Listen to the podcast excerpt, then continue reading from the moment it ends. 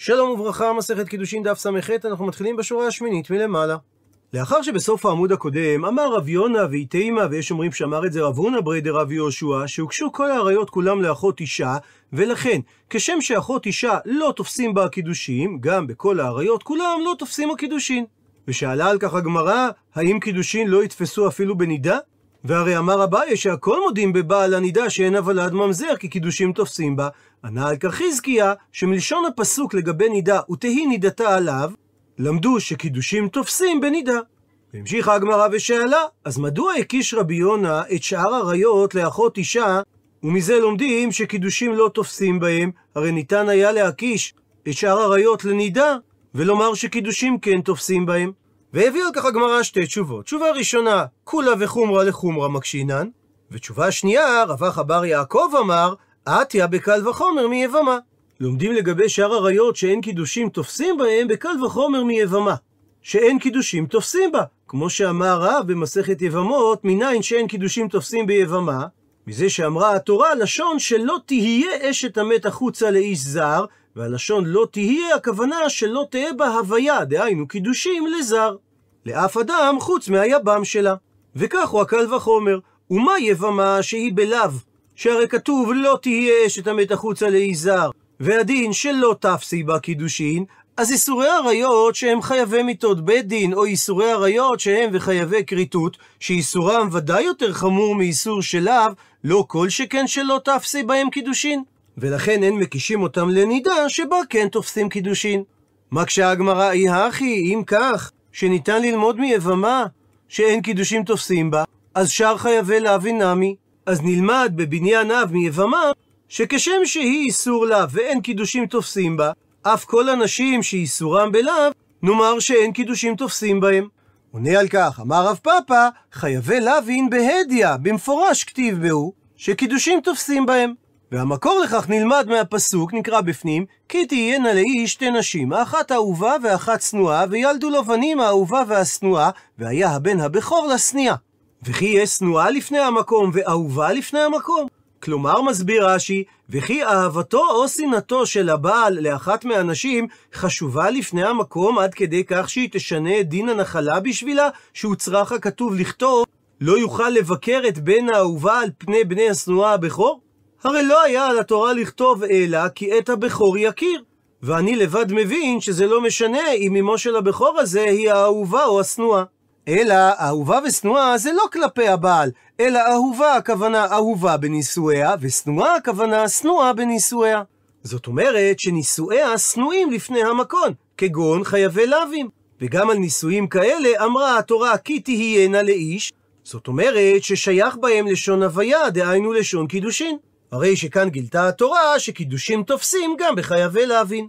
ועושה לנו כאן רש"י ספוילר ואומר שהגמרא בהמשך תקשה אולי הנישואים השנואים הם נישואים של חייבי עשה. מי אמר שמדובר על נישואים של חייבי להבין?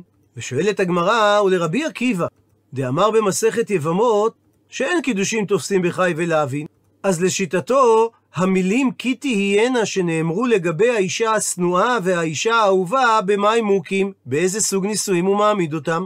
מתרצת הגמרא שרבי עקיבא יעמיד שמדובר בכהן שמתחתן באיסור, כגון באלמנה לכהן גדול. שבסוג איסור כזה, גם לשיטת רבי עקיבא, תופסים הקידושים, והמקור לכך הוא כרבי סיני, דתניא, ששנינו בברייתא רבי סימאי אומר, מן הכל היה רבי עקיבא עושה ממזר, זאת אומרת שכל מי שנולד מביאת איסור של חי ולוין, לשיטתו של רבי עקיבא, הקידושים לא תופסים, והנולד הוא ממזר, חוץ מאיסורי כהונה, כגון אלמנה לכהן גדול. והסיבה לכך, שהרי אמרה תורה במפורש, נקרא בפנים, ולא יחלל זרעו בעמיו, כי אני אדוני מקדשו. הרי שהדגישה התורה שהוא לא יחלל את זרעו. זאת אומרת, שכהן שהתחתן באיסור, רק חילולים הוא עושה, ואין הוא עושה ממזרות. ממשיכה הגמרא ושואלת, ולרבי ישבב, דאמר בואו ונצבח על עקיבא בן יוסף, שהיה אומר שכל שאין לו באה בישראל הוולד ממזר, ועל ידי כך הוא פוסל הרבה מישראל.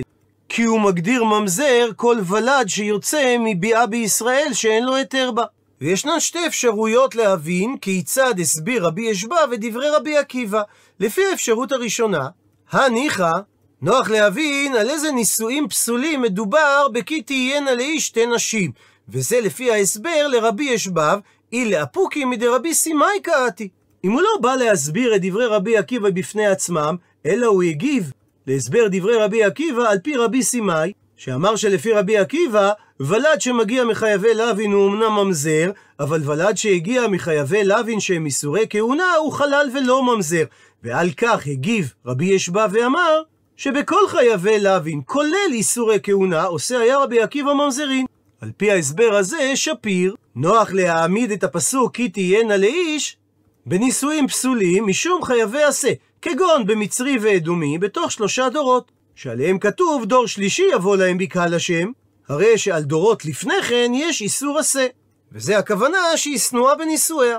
אלא לפי האפשרות השנייה שרבי ישבב הסביר את רבי עקיבא, איתמא דנפשי כאמר, שהוא לא הגיב על הסברו של רבי סימאי לדברי רבי עקיבא, אלא אמר את דבריו באופן כללי והשמיע לנו שלפי רבי עקיבא כל ילד שנולד מביאת איסור, הילד הזה ממזר, ואפילו אם מדובר בחייבי עשה, אז אם כך, במה מוקים לה? ולפי ההסבר הזה, באיזה סוג של נישואים פסולים יעמיד רבי עקיבא את הפסוק כי תהיינה לי שתי נשים? הרי גם בחייבי עשה הוולד ממזר, מה שאומר שהנישואים לא תופסים. מתרצת הגמרא שלפי ההסבר הזה, רבי עקיבא יעמיד את הנישואים הפסולים בבעולה לכהן גדול. שמדובר על איסור עשה, שהרי כתוב אישה בבתוליה ייקח. זאת אומרת שהכהן הגדול יכול להתחתן רק עם בתולה ולא עם בעולה, וזה לאו הבא מכלל עשה שהוא נחשב כעשה. הוא מקשה רש"י, והרי לכאורה היא אסורה עליו משום שהיא זונה או אלמנה או גרושה. ואז מדובר על איסור לה ולא על איסור עשה. הוא מסביר רש"י שמדובר על בעולה שהיא פנויה, כך שהיא לא אלמנה או גרושה, והיא לא אסורה על הכהן כזונה, כפי שאומרת המשנה ביבמות, שאין זונה אלא גיורת ומשוחררת, או אישה שנבעלה בעילת זנות, דהיינו ביאת איסור למי שפסול לה. ומבארת הגמרא, ומה ישנה? איסור העשה של אישה בבתוליה ייקח, משאר איסורי עשה, כגון מצרי ואדומי. מבארת הגמרא, משום דהבה לי עשה שאין שווה בכל. מסביר רש"י, שהיות שהעשה של אישה בבתוליה ייקח אינו נוהג אלא בכהן גדול, לכן איסורו קל משאר האיסורים, ורק לגביו אומר רבי עקיבא שהקידושים שלו תופסים בה. אבל בשאר חייבי עשה, שהם אסורים על שאר ישראל, כדוגמת מצרי ואדומי, קידושים לא תופסים בהם. על פי זה מקשה הגמרא ורבנן, שחלקו על רבי עקיבא, ולשיטתם הסביר רב פאפא, שהשנואה בנישואיה הכוונה לקידושים שתופסים בחי ולהבין. עד אמוקלה, עד שאתם מעמיד את אותה שנואה בחי ולהבין, מדוע שלא נוקמה בחי ועשה. ואם כך נאמר שקידושים תופסים רק בחי ועשה, ומניין נאמר לשיטתם שקידושים תופסים גם בחי ולהבין. מתרצת הגמרא שחכמים יאמרו שלא ניתן להעמיד את הנישואים בחי ועשה, שהרי הני חי ועשה במה עינינו? באיזה נשים אתה רוצה להעמיד? אם מדובר ששתיהן מצריות, אז שתיהן צנועות, ולא אחת אהובה ואחת צנועה. והיא תאמר שאחת מהן מצרית ואחת מהן ישראלית, הרי מלשון הפסוק, כי תהיינה לאיש שתי נשים, משמע ששתי הנשים מעם אחד באינן. שהן צריכות להיות שוות זו לזו, זאת אומרת שהן מעם אחד ולא משתי עמים. והיא תרצה להעמיד שמדובר באישה בעולה לכהן גדול, מי כתיב תהיינה לכהן? הרי לשון הפסוק זה כי תהיינה לאיש, משמע אפילו לישראל. ולכן חכמים העמידו את הנישואים השנואים בחייבי לוין ולא בחייבי עשה. וממילא נשאלת השאלה, ורבי עקיבא, כיצד הוא יתרץ את הקשיים בלהעמיד את הנישואים הפסולים בחייבי עשה? עונה על כך הגמרא, שרבי עקיבא בעל כורכך שב כי לקרא, דהווי דחיק ומוקי נפשי. שלאור הנחת היסוד, על פי מה שגילתה התורה לגבי יבמה, שלא תופסים בה קידושין, משום שהיא אסורה בלאו שלא תהיה החוצה לאיש זר, וממנה לומדים שגם שאר חייבי לאווין לא תופסים בהם קידושין, אז בעל כורחנו אין לנו ברירה אלא להסביר את הפסוק וכי תהיינה לאיש באופן דחוק, אבל היחיד שמסתדר, שמדובר על חייבי עשה. כפי שהסברנו, או שאחת מהנשים היא מצרית ואחת היא ישראלית, או בשיטה הכי כללית בדברי רבי עקיבא, שזה על פי ההסבר השני בדברי רבי ישבב, שמדובר באישה בעולה לכהן גדול. ציטוט הכלל הרביעי במשנה, וכל מי שאין לה לא עלה ולא על אחרים קידושין, הוולד כמותה. ואיזה זה? זה ולד שפחה או ולד נוכרית. ושואלת הגמרא, שפחה כנענית מנהלה, מה המקור לכך שלא תופסים בקידושים? עונה על כך, אמר רב הונא, אמר קרא, שנאמר בפסוק, כאשר אברהם הולך עם יצחק להר המוריה, הוא אומר לאליעזר וישמעאל, שבו לכם פה עם החמור. והמילים עם החמור מיותרות, שהרי מספיק היה לומר להם, שבו לכם פה. ולכן דרשו את המילה עם במשמעות של עם, עם הדומה לחמור. שכשם שאצל הבהמות לא שייך עניין של קידושים, כך גם בעבדים לא שייך עניין של קידושין. ממשיכה הגמרא ושואלת, אשכחן, אז מצינו דלא תפסי בה קידושי, שאכן לא תופסים קידושים בשפחה. הפכנו דף, אבל זה שוולדה כמותה מנהלן. מה המקור לכך? שאם ישראל בעל שפחה כנענית, אז הוולד הוא עבד כמותה והוא לא ישראל.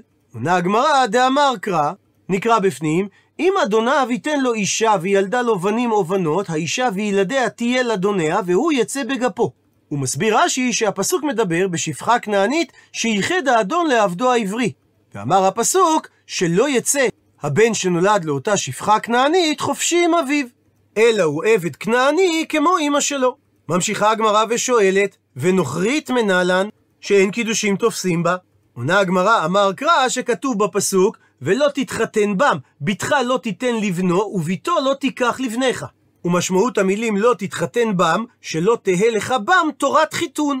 או במילים אחרות, שקידושים לא תופסים בנוכרית. ממשיכה הגמרא ושואלת, אשכחנה, אז מצינו, דלא תפסי בה בנוכרית קידושי, אבל ולדה כמותה מנהלן, מה המקור לכך שישראל שבא על נוכרית, הוולד הוא נוכרי? עונה על כך, אמר רבי יוחנן משום רבי שמעון בן יוחאי, דאמר קרא שכתוב בתורה, בתך לא תיתן לבנו וביתו לא תיקח לבניך, ובסמוך כתוב, כי יסיר את בנך מאחריי, ועבדו אלוהים אחרים, וחרף אדוני בכם, והשמידך מהר. ודרש רשב"י, שבנך הבא מישראלית קרוי בנך, ואין בנך הבא מן העובדת כוכבים קרוי בנך אלא בנה.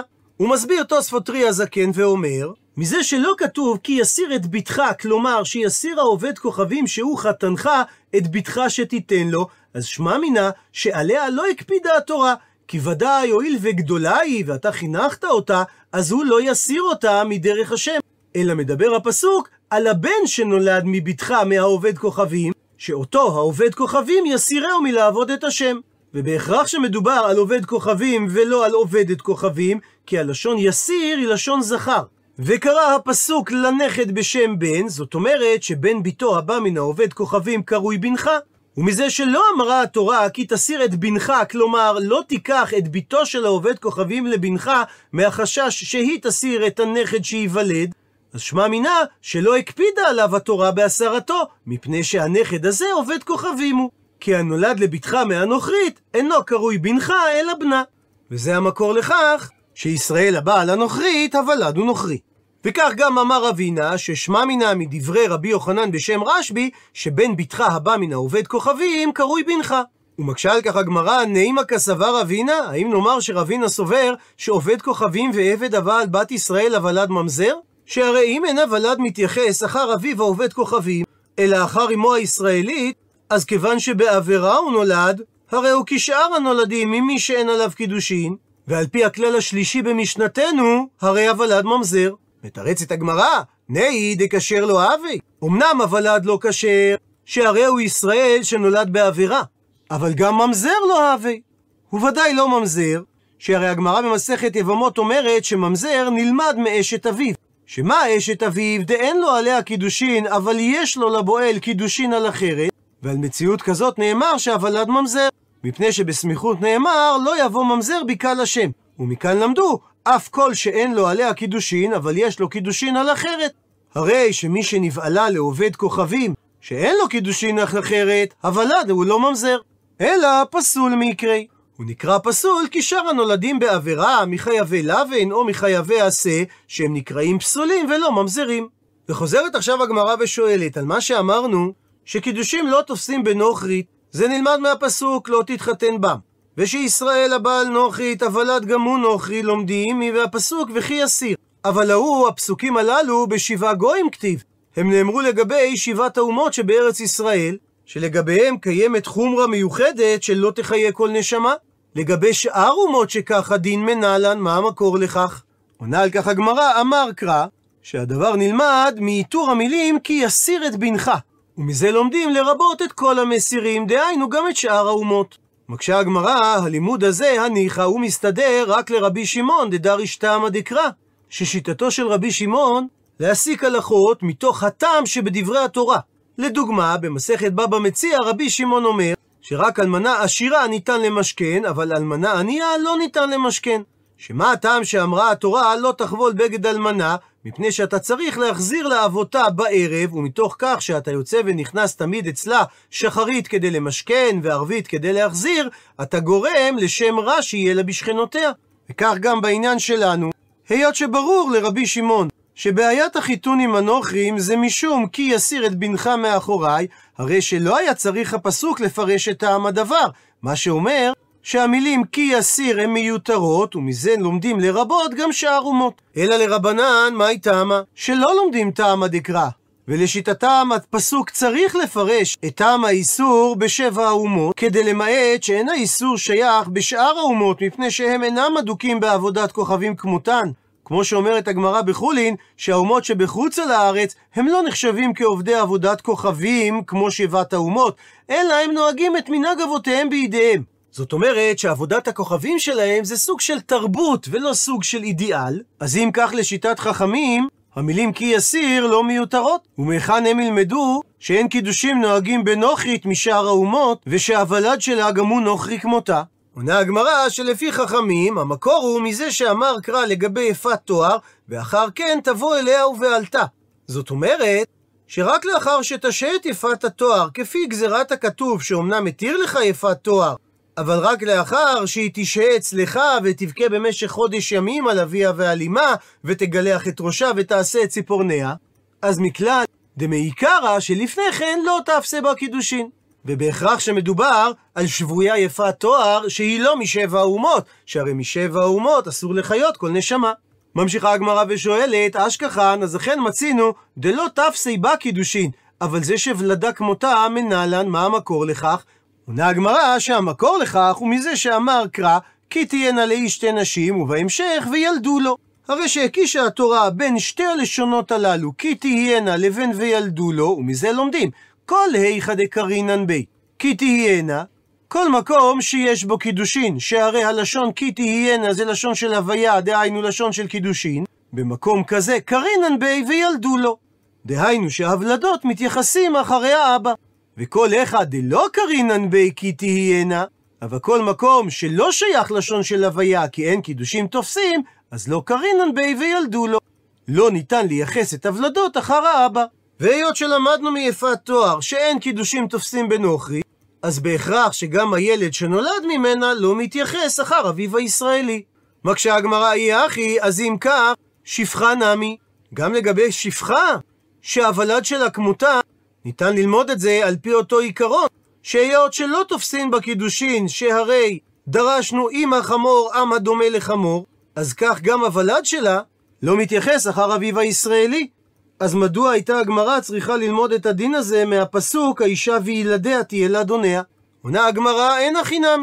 אכן ניתן ללמוד שהוולד של השפחה מתייחס אחריה ולא אחרי האבא, בגלל שאין קידושים תופסים בה. אלא, מה שנאמר, האישה וילדיה תהיה לאדוניה, למה לי?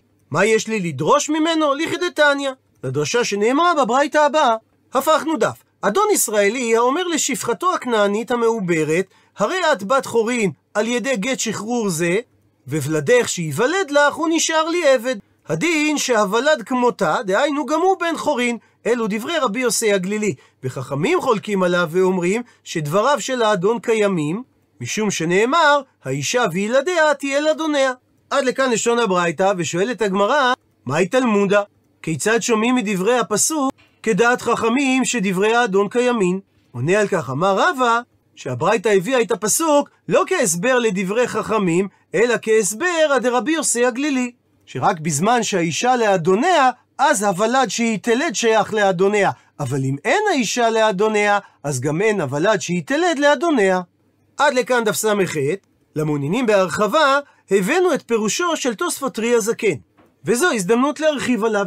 רי הזקן הוא המחבר הראשון של התוספות, ובחיבורי הראשונים הוא מכונה גם בעל התוספות סתם. הוא אמנם נפטר בשיבה טובה, בין השנים ד' אלפים תתקמ"ח לד' אלפים תתקנ, דהיינו בין 1188 ל-1190, אך הכינוי רי הזקן ניתן לו כדי להבחין בינו לבין אחד מגדולי תלמידיו, רבנו יצחק בן אברהם משאנץ. תלמידו זה היה יורשו בראשות ישיבת דמפייר, ולכן כונה רבנו יצחק בן שמואל בשם רי הזקן, לפעמים גם בשם רבנו הקדוש, ותלמידו רבנו יצחק בן אברהם מכונה רי הבחור או ריצווה. רי הזקן יצר שיטת לימוד חדשה בתכלית בעולם התורני, שענפיה מגיעים עד לימינו אנו. הוא הגדיל את העיון והחקירה בתלמוד הבבלי יותר מכל קודמיו לפניו, ובדקדוקי התלמוד לא קם כמוהו לפניו ולאחריו. המהפכה התורנית והשיטה הלימודית שיצר, הפכו נחלה לדורות עולם, והחותם שהותיר בפירוש התלמוד ובאופן לימודו, הוא בולט וייחודי, הן בפן הלימודי-תאורטי והן בפן ההלכתי-מעשי. בכל הדורות שלאחריו נלמד התלמוד הבבלי בשיטה אותה הנחיל רי הזקן לתלמידיו. המהרש"ל כתב בספרו ים של שלמה, מצאתי בתשובות הראש שכתב, שהאיש רבי משה בר מימון גדול היה מאוד בכל החוכמות, מכל מקום כשהוא חולק עם רבנו תם ורי, שלא לשמוע אליו, אלא ללך אחרי בעלי התוספות, כי קבלה בידינו שרבנו תם ורי הצרפתים היו גדולים בחוכמה ובמניין יותר מן הרמב"ם. רבי מנחם בן זרח, שהיה רב מתקופת הראשונים שפעל בספרד במאה ה-14, בעל הספר צידה לדרך, טוען בהקדמה לספרו כי כל לימוד התלמוד הבבלי בימינו נובע מפעילותם של רש"י ובעלי התוספות, וכך הוא מתאר את לימודו של רי הזקן.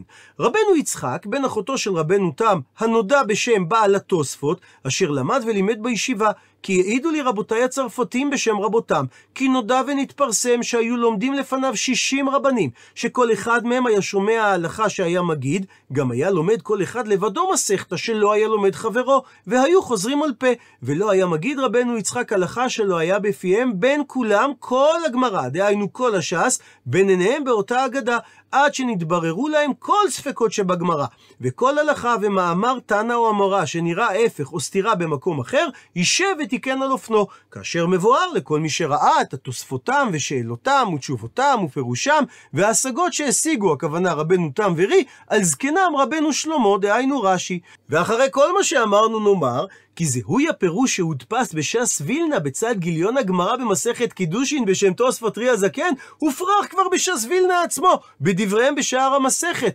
על פי המובאות של ספרים מאוחרים יותר, כמו פירושי הרמב"ם או ספר התרומה שהיה תלמידו של רי בפירוש זה, ולבסוף הוכח כי מה שנכתב אצלנו תוספות רי הזקן, על פי סגנונו, זה בעצם רבי אברהם מנהר בן המאה ה-14.